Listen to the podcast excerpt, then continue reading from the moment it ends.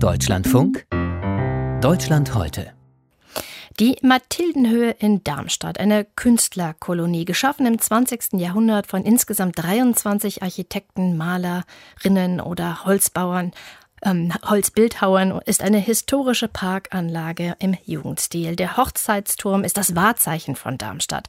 Morgen entscheidet die UNESCO, die Organisation für Bildung, Wissenschaft und Kultur der Vereinten Nationen, ob die Mathildenhöhe aufgenommen wird in die Welterbeliste von Kultur- und Naturstätten. Die Entscheidung wird in Darmstadt mit Spannung erwartet. Die Stadt wird die Entscheidung auch live streamen auf ihrer Homepage und Oberbürgermeister Jochen Patsch und Hessens Wissenschafts- und Kunstministerin Angela Dorn werden dann gleich im Anschluss vor Ort erste Statements dazu abgeben.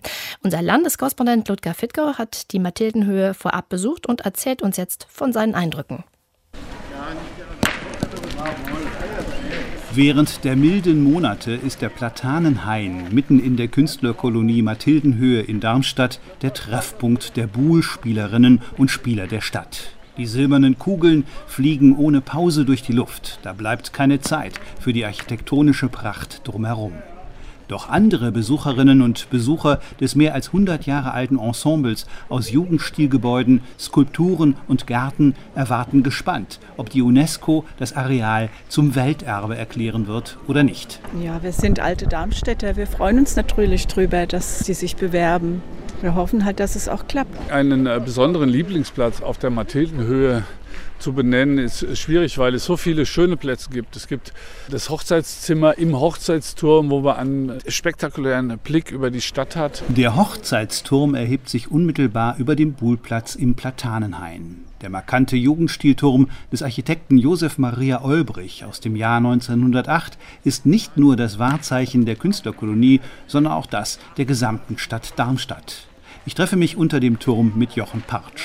Er ist grüner Oberbürgermeister der Stadt und seit rund einem Jahrzehnt ein entschlossener Unterstützer der Idee, die an der Wende vom 19. zum 20. Jahrhundert entstandene Künstlerkolonie zum UNESCO-Welterbe erklären zu lassen.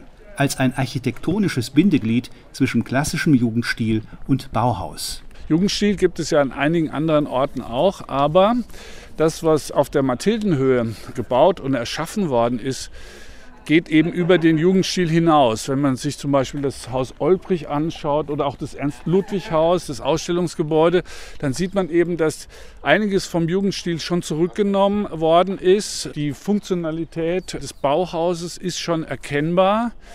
Und es ist ja auch so, dass mit Olbrich eben ein damals ja schon fast weltberühmter Architekt von Wien nach Darmstadt gekommen ist, weil der Großherzog zu ihm gesagt hat, hier kannst du eine ganze Stadt erbauen und eben nicht nur einzelne Häuser. Eine ganze Stadt wurde es dann nicht. Aber bereits für die erste Bauausstellung 1901 wurden in einem eigens angelegten Architekturgarten auf dem grünen Hügel über der Stadt acht Wohn- und Künstlerhäuser errichtet. Innen gestalteten 23 Kreative, wie später auch im Bauhaus, von Türen und Treppengeländern bis zu Möbeln und Geschirr die Räume als Gesamtkunstwerk.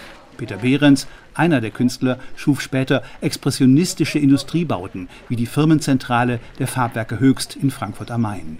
Für weitere Ausstellungen von 1904 bis zum Beginn des Ersten Weltkrieges wurden zusätzliche Gebäude, eine drei- bis viergeschossige Mietshausgruppe oder auch der Hochzeitsturm als weithin sichtbare Landmarke errichtet. Der Darmstädter Oberbürgermeister Jochen Patsch. Sicher wird ein Lieblingsplatz das neue Café werden. Das neue Café an der Westseite, das ja erstmals ein barrierefreies Café mit Außengastronomie sein wird.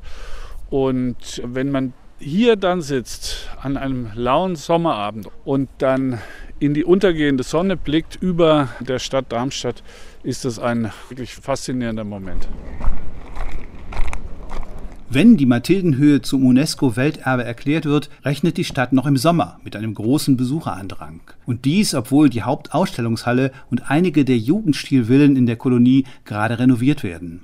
Für die Anwohnerschaft ist vor allem wichtig, dass die Touristen ins Quartier nicht mit dem Auto kommen. Schon deshalb, weil die prächtig gestalteten Bürgersteige mit weißen Steinmosaiken auf der Mathildenhöhe Teil des Gesamtkunstwerks sind und bis jetzt oft Autos darauf parken sagt ein Anwohner dann muss man ja auch die Gehwegflächen mit einbeziehen, das Mosaikpflaster. Stehen alle auf dem Mosaikpflaster. Ja, mit, einem, mit einem Rad ja. oder mit zwei Rädern stehen sie auf dem Mosaikpflaster. Das geht nicht, nein.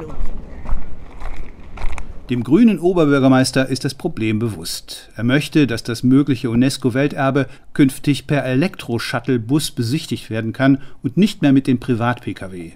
Er weist auch darauf hin, dass die Mathildenhöhe seit mehr als 100 Jahren über einen eigenen Bahnanschluss verfügt. Der Ostbahnhof, der wurde ja damals eingerichtet für den russischen Zahn, nachdem er die Darmstädter Prinzessin, Schwester von Ernst Ludwig, geheiratet hat und dann eben hier auch die russische Kapelle errichtet hat. Der Ostbahnhof spielt eine ganz zentrale Rolle in unserem Verkehrskonzept. Gerade vom Ostbahnhof werden wir eben diesen Shuttle-Service einrichten. Doch erst einmal heißt es Daumendrücken für die Darmstädter, die immerhin zurzeit rund 40 Millionen Euro in die Renovierung der Künstlerkolonie investieren. Wenn die Mathildenhöhe Weltkulturerbe wird, wäre das wohl auch wirtschaftlich bedeutsam. Mit einer deutlichen Zunahme des Kulturtourismus wird in Südhessen gerechnet.